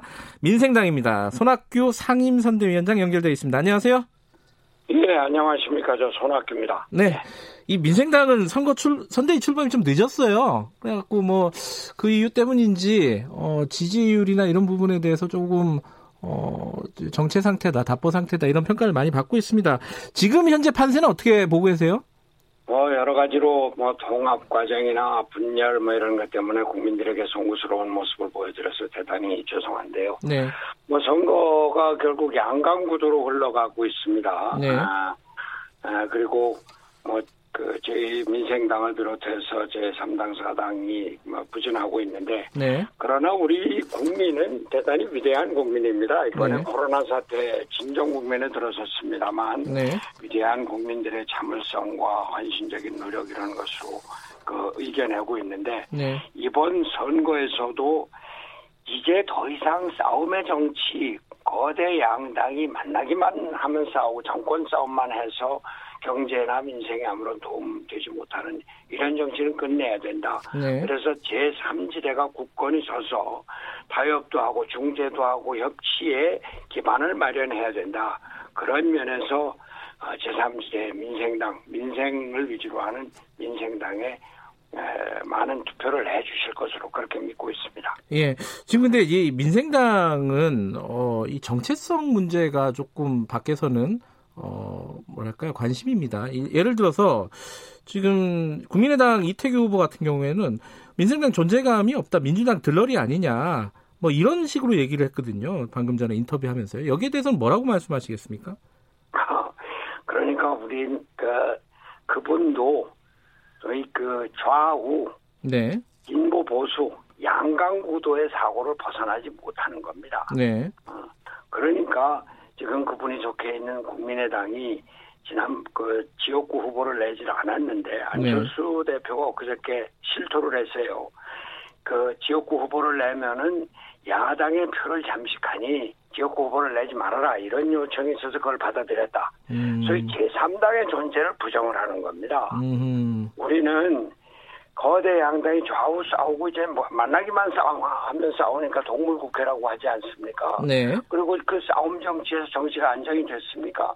정치가 불안하니까 경제가 제대로 섰습니까?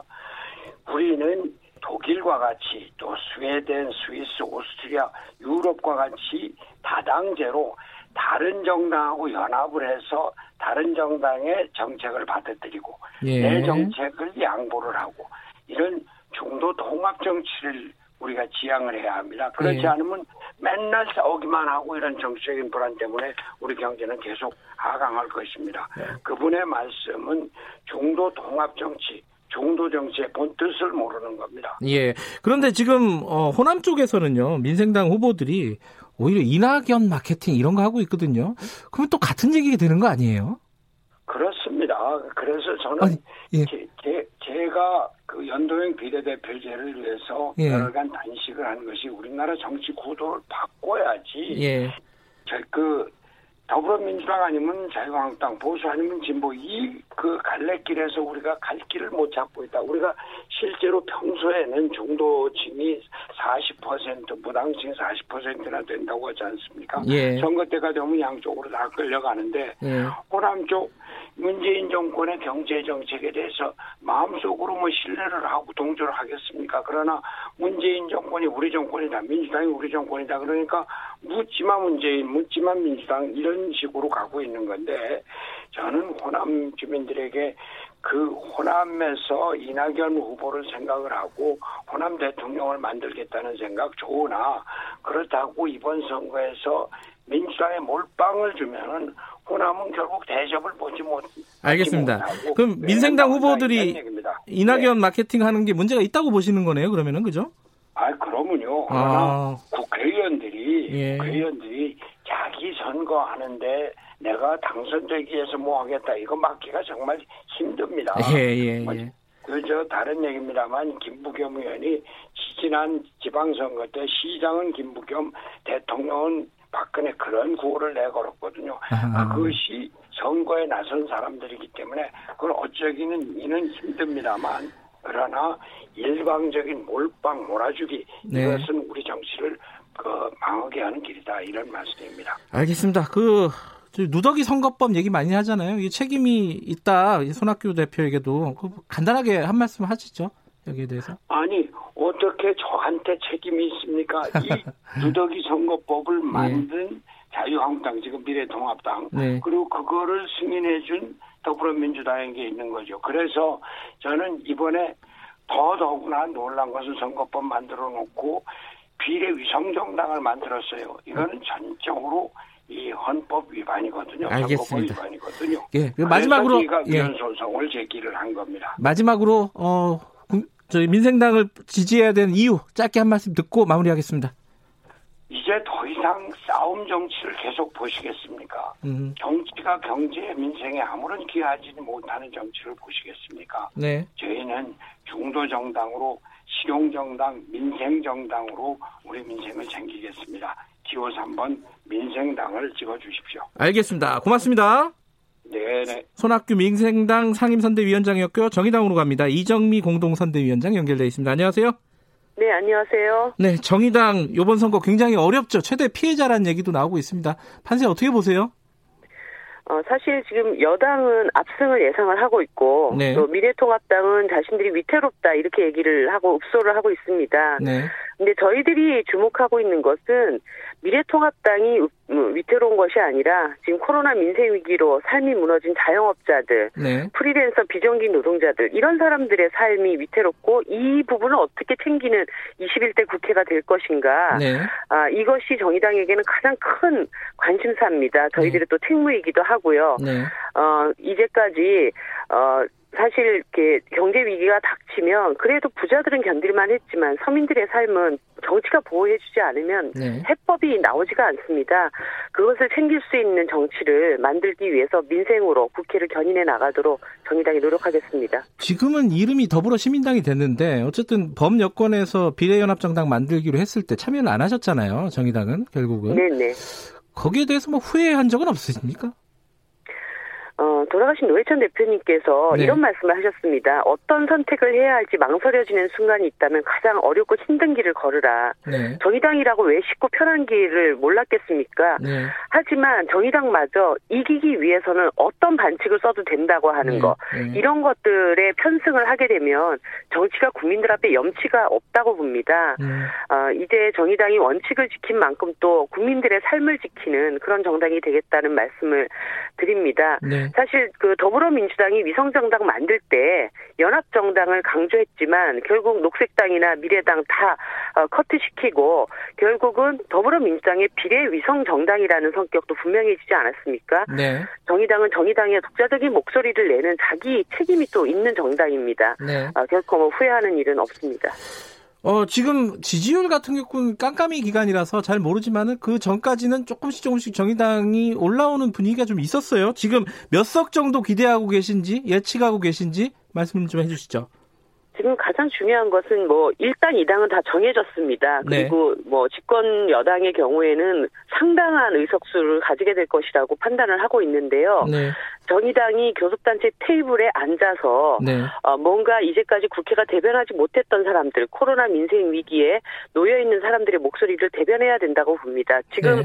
벌써 뭐 강남 삼 구나 분당 네. 등에 출마한 민주당 후보들 어, 코로나 때문에 정말 자영업자 세금 깎아주기도 부족할 판인데 네. 어, 뭐 평당 일억 원대 되는 부동산 부자들 세금 깎아주자 이런 공약 내걸고 있습니다. 네. 이럴 때 어, 민생의 방향으로 올바른 목소리 낼 수 있는 정의당 하나는 꼭 필요하고 네. 어, 비례위성 정당이 교섭단체 테이블에 앉아서 또 위성 교섭단체를 만드는 것이 아니라 어, 정의당이 그 목소리를 낼 수 있는 교섭단체를 꼭 만들어야 한다고 생각하고 그 각오로 일 분 일 초까지 최선을 다하고 있습니다.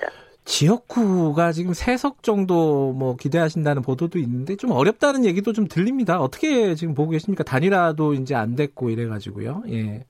네, 당시에 뭐 지역 주민들이 너무나 뭐 강력한 요구가 있었고 단일화를 추진하라고 하는 이야기들이 있었습니다. 하지만 네. 민주당이 결국 뭐 애초부터 단일화는 없다고 선을 그었고 네. 어 결국은 주민들이 민주당으로 몰아줄 것 아니냐 네. 어, 이런 오만들도 있었습니다. 네. 어, 하지만 중요한 것은 무조건 이기는 것이 아니라 정말 개혁의 적임자가 누구인가를 판단하는 것이 필요하다고 봅니다. 네. 어, 박근혜 정부 내내 요직을 차지했다가 뭐 철도 민영화 추진했다가 또 최순실 인사개입 의혹도 해명하지 못한 이렇게 시민단체 낙선 대상자가 그냥 민주당 후보라고 해서 무조건 몰아줄 음. 것이다. 이렇게 판단하는 것은 정말 옳지 않다고 보고요. 예. 어, 사실 그 더불어민주당이 상당한 공포 마케팅으로 일당 빼앗긴다, 전략투표하라 이렇게 얘기했지만 그것은 이미 사실이 아닌 것이 드러났습니다. 알겠습니다. 지금은 국회에 꼭 필요한 한 석, 서민들의 목소리를 대변할 수 있는 그런 개혁의 적임자를 선택하는 그런 투표가 막판에는 가장 중요하다고 생각합니다. 알겠습니다. 이게 가능할지 모르겠네요. 이십 초 만에 정의당의 표심을 모아야 하는 이유 하실 수 있겠습니까? 어, 진보정당이 국회 입성한 지 십육 년째입니다. 네. 무상급식 이 년 전에 주장했을 때 네. 어, 이것이 황당한 주장이라고 했지만 이제는 상식이 되었고요. 네. 코로나 기본소득도 마찬가지입니다. 네. 이제 국민들을 향해서 일할 수 있는 어, 국민들의 목소리를 대변할 수 있는 단 하나의 의석이 너무나 절실합니다. 이번 엠번방 처벌법과 같이 알겠습니다. 여성들의 삶을 지키는 그런 정의당 꼭 예. 교섭단체로 만들어주십시오. 고맙습니다. 이정미 정의당 공동선대위원장이었고요. 김경래의 최강시사 이 부는 여기까지고요. 잠시 후 삼 부에서 뵙겠습니다. 일부 지역국에서는 해당 지역 방송 보내드립니다.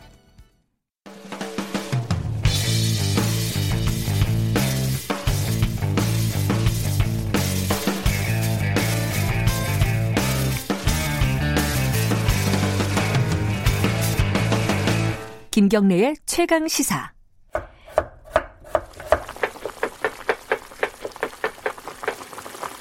사일오 총선의 맛. 김수민의 십 분 총선찌개. 네, 어, 김수민의 십 분 총선찌개. 김수민 평론가 나와 계십니다. 안녕하세요. 네, 반갑습니다. 아, 한 시간 동안 너무 힘들었어요, 저. 네. 릴레이로. 여덟 명을 인터뷰를 했는데, 네. 자, 이번 총선찌개는 김수민 평론가께서 알아서 좀 잘 진행해주시기 바랍니다. 오늘 지역구도 얘기를 하신다고요? 네. 이게 좀 시대에 뒤처진 얘기 아니에요? 요즘은 별로 없는 네. 거 아니에요? 지역 변수가 많이 줄어왔고, 앞으로도 줄어갈 것 같은데, 네. 근데 항상 선거 때, 끝, 끝날 때마다 어느 지역 사람들 욕하는 그런 댓글들이 아, 줄을 이었습니다. 그렇죠? 그러니까 선거 결과들이 어느 정도 지역구도가 아직 남아있기 때문에. 근데 제가 오늘 드릴 얘기는 지역주의가 그렇게까지 문제가 아니다. 오. 네, 이 얘기를 오히려 드리면서 선거 끝나고 나서 좀 예. 그런 악플들이 좀 줄었으면 하는 그런 바람에서 준비를 해왔습니다. 근데 원래 지역주의는 어, 망국으로 가는 길이다. 네. 뭐 이런 이런 말들이 그냥 상식이잖아요, 우리 네, 사회에. 그렇습니다. 좀 다른 얘기를 하시는 거네요?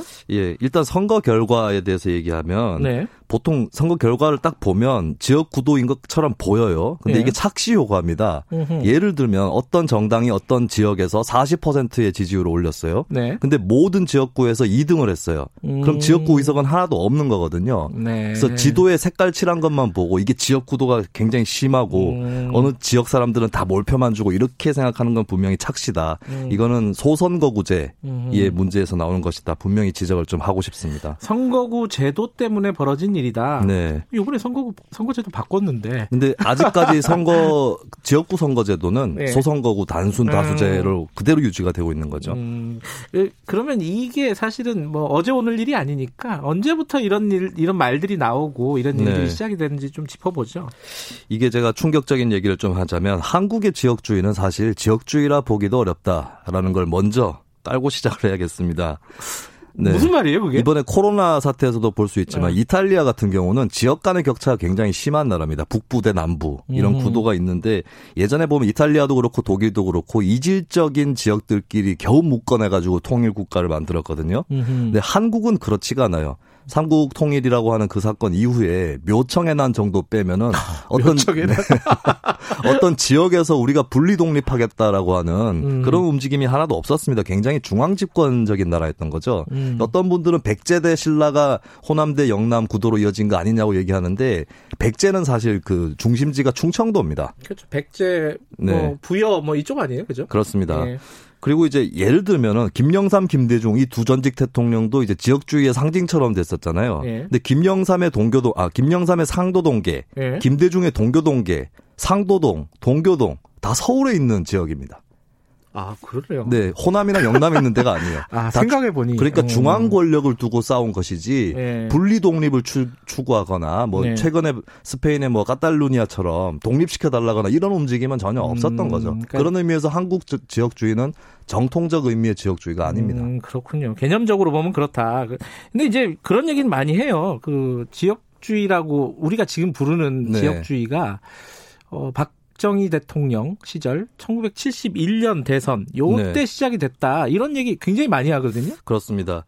그때 천구백칠십일 년에 김대중 후보가 전남 전북에서 육십 퍼센트 정도 득표를 얻었습니다. 네. 아주 몰표는 아니었던 그러네요. 것이고요. 어. 어, 그런데 이미 박정희 후보가 천구백육십칠 년 대선에서 호남 지역 득표가 윤보선 후보한테 졌거든요. 아하. 이게 경제 개발 과정에서 서울, 부산 이 축으로 발달을 하다 보니까 네. 호남이 소외가 됐고 음흠. 거기에 대한 반발이 자연스럽게 일어난 겁니다. 이거를 지역주의라고 부를 수 있을까. 음. 마찬가지로 영남도 산업화의 수혜를 받기 때문에 박정희 후보가 조금 더 표를 얻었던 것이고 김대중 후보도 부산에서 사십삼 점 육 퍼센트를 기록을 했어요. 아, 그 당시에요? 그렇습니다. 천구백칠십일 년에. 굉장히 많이 받았네요. 예, 그렇습니다. 음. 그러니까 전국 득표율이 사십육 퍼센트인데 별 차이가 없는 거죠. 그러니까 경북, 경남 같은 경우는 김대중 후보가 이십, 이십오 퍼센트 이 정도밖에 못 받긴 했는데 네. 이것도 이제 윤보선 후보가 육십칠 년 대선에서 받았던 득표율이랑 비슷한 거거든요. 음흠. 그래서 박정희, 김대중 이 구도 때문에 지역주의가 강화됐다라고 보기는 어려운 것이고 네. 그리고 결정적으로 천구백칠십 년대에 천구백칠십칠 년이죠. 사회의식 여론조사를 설문조사를 실시했더니 영남 사람과 호남 사람은 서로에게 친밀감을 느끼는 것으로. 아, 그래요? 예, 타 지역 사람보다는 우리하고 더 가까운 사람들이다라고 인식하는 걸로 드러났습니다. 그러니까 숫자로 보면은 칠십일 년도에 지금의 지역구요 구도가 네. 어, 시작이 됐다라고 보기도 어렵네요. 그럼 언제부터라고 봐야 되는 거예요? 결국에는 민주화 이후의 현상이다. 팔십칠 년? 예, 굉장히 현대적인 어. 현상이라고 봐야 될 것 아, 같습니다. 팔십칠 년 대선, 팔십팔 년 총선 이때 노태우, 김대중, 김영삼, 김종필. 이것을 축으로 좀 권력구도, 네. 지역구도가 짜여진 건데 이것도 어떻게 보면 좀 자연스러운 현상인 게 서구 선진국 같은 경우는 보통 권력, 자원 이런 걸 배분할 때 네. 노동 대 자본이라는 구도를 그렇죠. 기본으로 합니다. 그걸 기본으로 좌파, 우파 이렇게 되는데 그 구도가 없었던 거예요. 한국에는. 그렇죠. 미처 준비가 안 된 상황에서 민주화를 맞았고 아무래도 사람이 자연스럽게 인맥이라든지 지역에 기대게 되는 거거든요. 음흠. 전교 학생회장 선거할 때도 이 학년 일반 학생이 후보로 나오면 이 학년 일반 학생들은 선거운동 같이 하는 거예요. 그냥. 음. 예, 그런 것들이 있는 거라서 이제 그 당시에 지역에 기반한 정당체제 형성은 불가피한 거였다. 음흠. 이렇게 정리를 좀 할 수 있겠습니다. 근데 이제 민주화 이후에 어 지금의 지역 구도가 어 설계가 됐다. 네. 막 그렇게 본다면은 그 근데 아까 뭐 지역 지금의 한국의 지역주의는 또 지역주의가 아니다. 이런 얘기도 네. 하셨지만 어찌 됐든 간에 지역주의는 민주주의에 어떤 해악을 주는 그런 네. 구도 아닌가요? 그러니까 특정 지역을 특정 정당이 독점한다. 이것은 분명히 비민주적인 현상이 맞는데 한국 지역주의의 순기능도 있었다는 걸 좀 역사적으로 돌아볼 필요가 있어요. 그러니까 노태우, 김대중, 김영삼, 김종필 이 구도가 단순히 지역 구도였느냐. 노태우는 보수적인 집권여당, 네. 김영삼은 민주화 세력인데 다소 보수적인 세력, 음. 김대중은 조금 더 진보적인 민주화 세력, 네. 김종필은 옛 여당인 동시에 여당, 야당 사이에서 중재를 해줄 수 있는 역할. 음흠. 그러니까 이게 다당 체제였다는 것이죠. 이념적으로도. 음. 그러니까 우리나라 선거제도에서 지역에 기반한 그런 선거가 되기 굉장히 쉬운데 그거를 축으로 해서 그래도 이념적인 다양성을 형성했다. 지역 내에서는 다양성이 없어졌었지만 네. 전국적으로는 다양성이 생기는 것에 지역주의가 기여한 측면이 있다는 거고요. 음. 그리고 삼당 합당을 통해서 이 균형이 좀 무너졌는데 그다음에 호남의 몰표 더하기 충청도까지 가세를 해서 네. 그래도 민주주의 역사에서 의미가 있는 수평적 정권교체까지 됐다.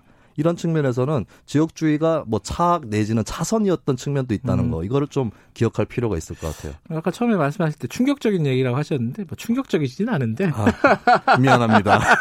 하지만 어, 의미가 네. 있는 얘기네. 이게 지역주의를 어, 단순히 지금의 어, 지역주의가 굉장히 심각하다. 뭐 이 정도 네. 수준으로 파악하는 것보다는 좀 따져볼 필요는 있겠어요. 근데 그걸 해소하기 위해서는 그럼 아까 돌고 돌아서 네. 결국은 또 선거제 바꿔야 된다 이 얘기가 나올 수밖에 없는 거 아닙니까? 예, 사실 선거제도만 바꿔 바꿔줘도 굉장히 이제 의석들이 섞이게 될 거예요. 예. 지역 간에. 근데 선거제도를 또 바꾸는 데는 시간이 오래 걸릴 수도 있고 음. 굉장히 어렵습니다. 그리고 네. 선거제도를 바꾸기 위해서라도 정치가 먼저 변할 필요가 있는데 네. 제가 말씀드렸지만 지역 구도는 왜 생겼느냐. 다른 음. 구도가 약하기 때문에 생긴 거거든요. 예, 그렇다면 정당들이나 정치인들이 아까 제가 말씀드렸던 노동이나 자본 일 문제라든지 또 뭐 환경 문제라든지 교육이라든지 음. 이런 이념적 정책적인 문제를 가지고 음. 경쟁을 어, 더 제대로 하면서 또 시민사회 운동도 거기에 맞게 발달한다면 네. 권력이나 자원을 배분받는 주민들 입장에서 아 이제 지역이라는 그런 동아줄을 잡지 않아도 되는구나. 음. 자신의 이념적 소신에 따라서 투표를 해도 되는구나. 이렇게 될 때 비로소 지역주의가 해소되는 거지. 음. 지역주의는 망국이다. 이번 선거 결과 봐라. 뭐, 뭐 어느 지역 사람들이 뭐 어, 뭐뭐다 이런 식으로 악플 단다고 어. 해결되는 게 아니다. 방금 성대모사 하신 건가요? 제 목소리입니다. 알겠습니다.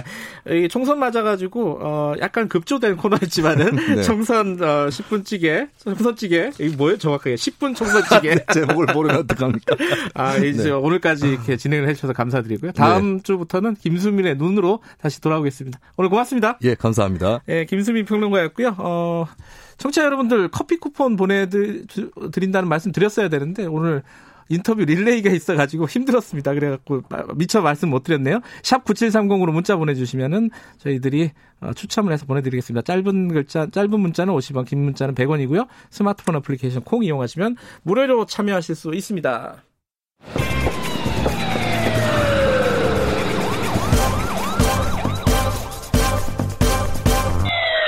김경래 최강 시사.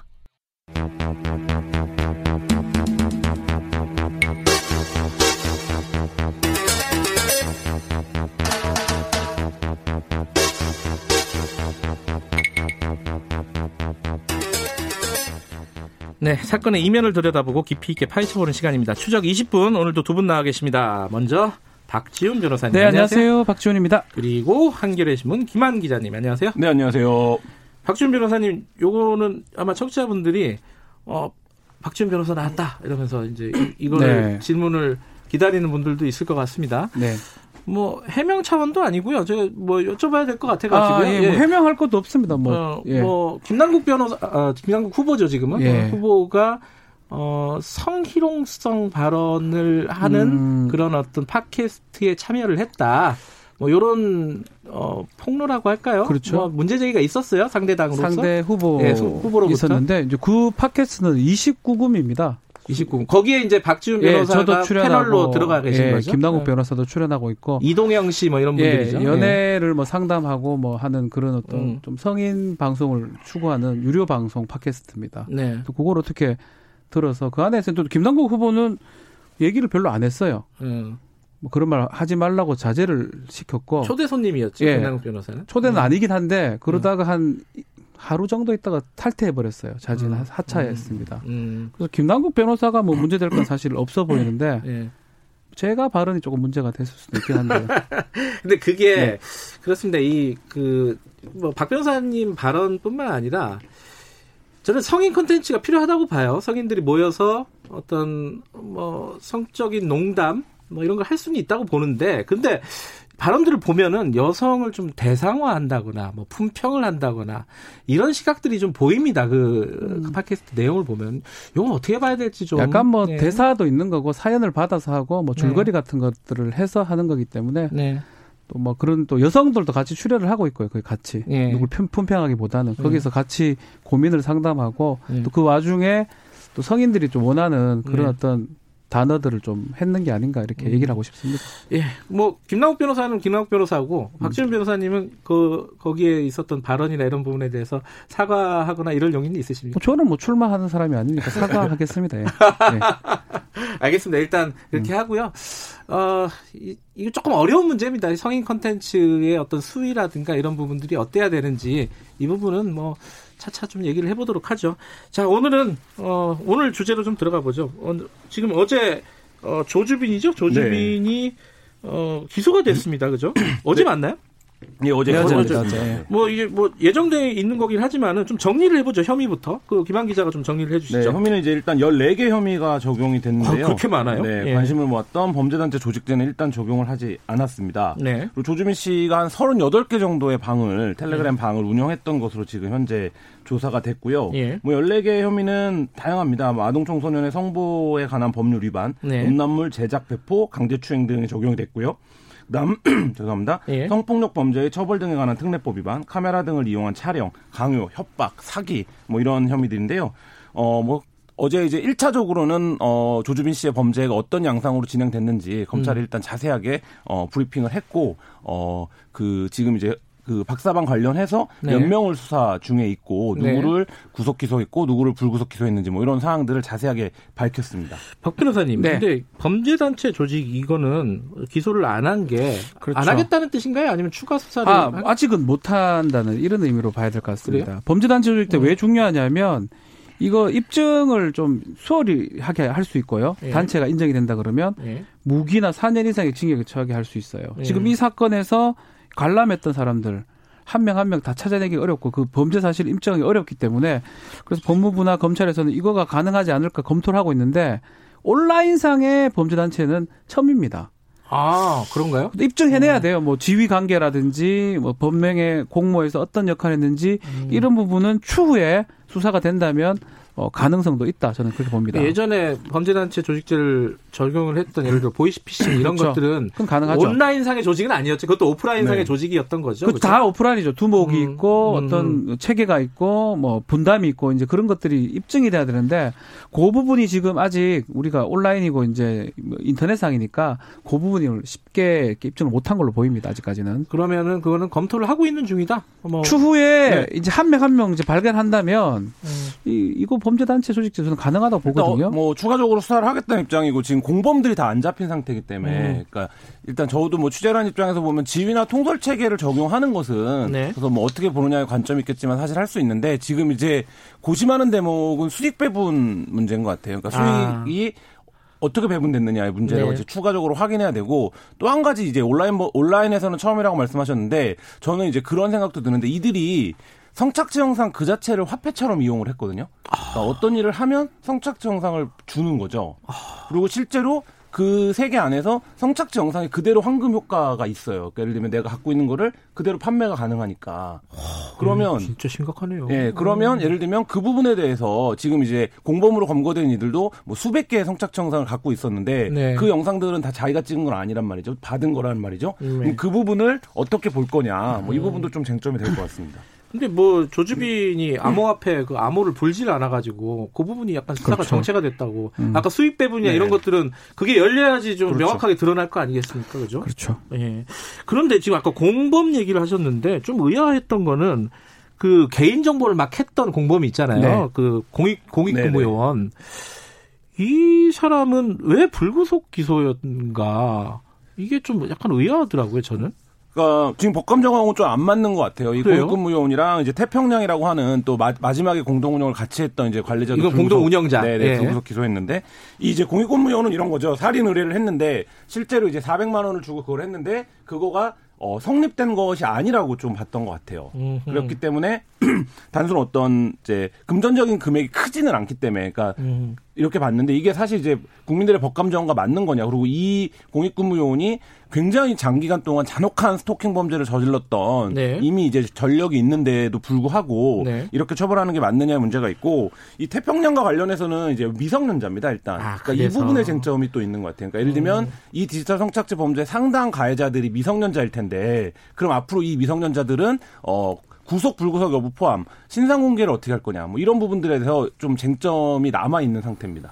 촉법소년 말고 네. 미성년자 같은 경우에는 구속을 할 수 있는 거죠? 예, 가능합니다. 있죠. 그렇지만 어. 소년법에는 불구속을 원칙으로 하도록 아, 규정이 되어 있습니다. 그래요? 특별한 사정이 없는 한 구속할 수 없다라고 규정이 되어 있습니다. 그거는 아, 촉법이든 소년이든 음, 똑같습니다. 그렇군요. 그, 그 태평양 같은 경우는 그런 미성년자라는 그게 적용됐을 것 같아요. 정말 네. 구속할 만한 특별한 사정이 있다 모르겠지만 그게 없다라고 뭐 법원은 본 것 같아요. 물론 그 공익요원 이 사람은 어, 충분히 구속할 만한 법감정으로 보면은 그렇죠. 그런데 뭐 법리적으로 어떻게 따져봤는지는 잘 모르겠습니다. 이 부분은. 네. 그리고 또 하나 사람들이 뭐 익숙한 뭐 이름이죠. 이제는 붓다라고 네. 공범이잖아요. 네, 공범이죠.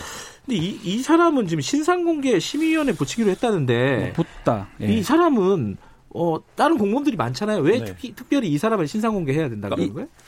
붓다 같은 경우에는 박사가 애초에 이제 국밥방이라는 다른 방에서 활동을 음. 하다가 예. 독자적인 박사방을 만드는데 결정적인 조력을 했던 인물입니다. 그러니까 예. 이게 조주빈이 텔레그램에 그렇게 밝지가 않아요, 않았어요. 아, 그래요? 네네, 처음에는. 음. 그래서 다른 방들에서 활동하다가 막 쫓겨나고 이런 처지가 됐었는데 음. 이 붓다가 이게 조주빈이 어, 스스로 올려놓은, 그러니까 저희가 음. 박사방을 취재할 때 조주빈이 올려놓은 글에 따르면 어느 날 이제 붓다가 너는 이런 자료들이 있으니 같이 방을 만들자. 그럼 음. 내가 여러 가지 기술적인 지원을 하겠다라고 음. 해서 붓다의 도움으로 조주빈이 방을 만듭니다. 음. 그게 이제 처음으로 조주빈이 독자적으로 만든 방이었어요. 네. 뭐 그런 혐의들이 있고 또 이제 자금과 관련해서 붓다가 했던 역할들이 있기 때문에 음. 붓다는 좀 이 조주빈의 어, 가장 이제 그렇죠. 확실한 공범으로 지금 음. 보고 있는 상황. 증거가 확실한 것 같아요. 그래서 음. 구속인 상황인데 네. 문제는 신산정, 신산정보를 공개하냐 부분이거든요. 그렇죠. 이 붓다 이, 이, 이 사람도 십팔 세입니다, 지금. 그러면은 형사적으로. 원래 미성년자는 공개를 예. 못하도록 돼 있어요. 아, 성폭법상에. 그래요? 다만 예외가 있어요. 예. 그 해에 십팔 세가 되는. 아. 또 가능하게 돼 있거든요. 생일이 좀 있으면 십팔 세 예, 지나가는. 아. 딱 그게 지금 걸려있어가지고 신상정보, 신상공개심의위원회 붙이긴 하는데요. 음. 이게 하, 떨어질지 안 떨어질지 좀 지켜봐야 될 것 같아요. 하, 좀 어려울 것 같긴 한데 제 생각에는. 미성년자 문제, 이 시, 그 뭐라 촉법소년 문제 이거는 해묵은 문제인데 네. 한번 우리 사회에서 정리를 할 필요는 있을 것 같아요. 십구 세에 이런 친구나 십팔 세에 음. 이런 친구나 이십일 세에 정상 착한 친구나 누가 더 생각을 해볼 부분에 나이로 탁탁 끊는 게. 지금 뭐 디스코드 같은 데서는 음. 운영자 중에 십이 세로 나오고 있는데요. 그러니까 음. 지금 이 디지털 성범죄 연령 낮아지고 이게 그렇죠. 연령에 따라서 뭐 잔혹함이 덜하고 이런 거는 전혀 아니기 때문에 사실 이 부분 이 범죄 연령이 낮아지고 네. 있는데 이거에 대한 처벌이 여전히 좀 과거 체계에 머물러 있다. 이 부분 예전에는 이제 성장이라는 게 있잖아요. 네? 이 차 성징이라는 게 예. 이렇게 몸도 보고 육체적 그걸 보고 이제 촉법 소년 기준을 줬는데 지금은 온라인상의 범죄도 있고 이러면 육체적 그런 건 큰 의미는 사실 없을 것 같아요. 그러네요. 오히려 네. 젊은 친구들이 더 이 인터넷을 잘 다루고 더 잘하는 음. 거거든요. 또 하나가 이게 관심을 사람들이 이제 세간에 관심이 좀 음. 많은 내용입니다. 윤장현 전 광주시장 그리고 손석희 제이티비씨 사장. 이 부분에 대한 수사는 기소가 안 된 거죠, 아직? 네, 수사를 계속 진행하고 있다는 입장인데요. 그러니까 네. 어떤 방식으로 협박이 이루어졌고, 갈취가 음. 이루어졌고, 또 그다음에 왜 속았는가. 제 사람들이 궁금해하는 대목 중에 하나잖아요. 그러니까 뭐 예를 들면 최 실장이라는 인물도 등장하고 실제 제이티비씨를 방문했다고도 하는데 네. 그럼 각각의 그 역할들을 누가 했는가. 음. 이게 결국엔 이 박사방 전체를 공동 운영했던 공범관계를 밝히는 데 핵심일 거거든요. 음. 이게 십이월 달에 있었던 일이에요. 음. 그 이 협박이. 예. 근데 어 저희가 이제 이 텔레그램 성착취를 보도했던 게 십일월 달이거든요. 네. 그러면 그 대대적인 보도가 있고 실제 수사가 시작된 이후에 이 협박을 했다라는 건데, 예. 근데 그거는 상당한 어, 이 조주빈과의 결속 관계가 아니면 사실 그렇죠. 불가능한 일이기 때문에 이 사건 자체의 의미보다는 의미도 물론 중요합니다만 공인에 대한 협박이니까요. 음. 근데 어쨌든 조주빈이 실제 오프라인 범행을 하는 데 있어서 어떤 누가 도왔고 어떤 조력이 있었는가 이 부분이 지금 좀 수사를 진행을 하고 있는 것 같습니다. 그 프리랜서 기자라고 알려. 알려진 김웅 씨에 네. 대한 협박은 기소가 됐는데 그렇죠. 나머지 이 부분들 그거는 비교적 구조가 간단해요. 간단해요. 네. 그러니까 예를 들면 정보를 제공해주겠다, 음. 돈을 입금받고 이제 사기를 친 거기 때문에 간단한데 이제 손석희 사장과 윤장현 씨 같은 경우에는 실제 오프라인에서 접촉이 있었다는 거죠. 음. 그러니까 이제 그 부분에 대한 조력 관계들을 좀 보고 있는 것 같습니다. 그리고 지금 어, 유료 회원들 신원을 네. 일, 일정 부분 경찰이 파악을 했다 그래요. 한 삼십 명 나오는데. 그렇죠.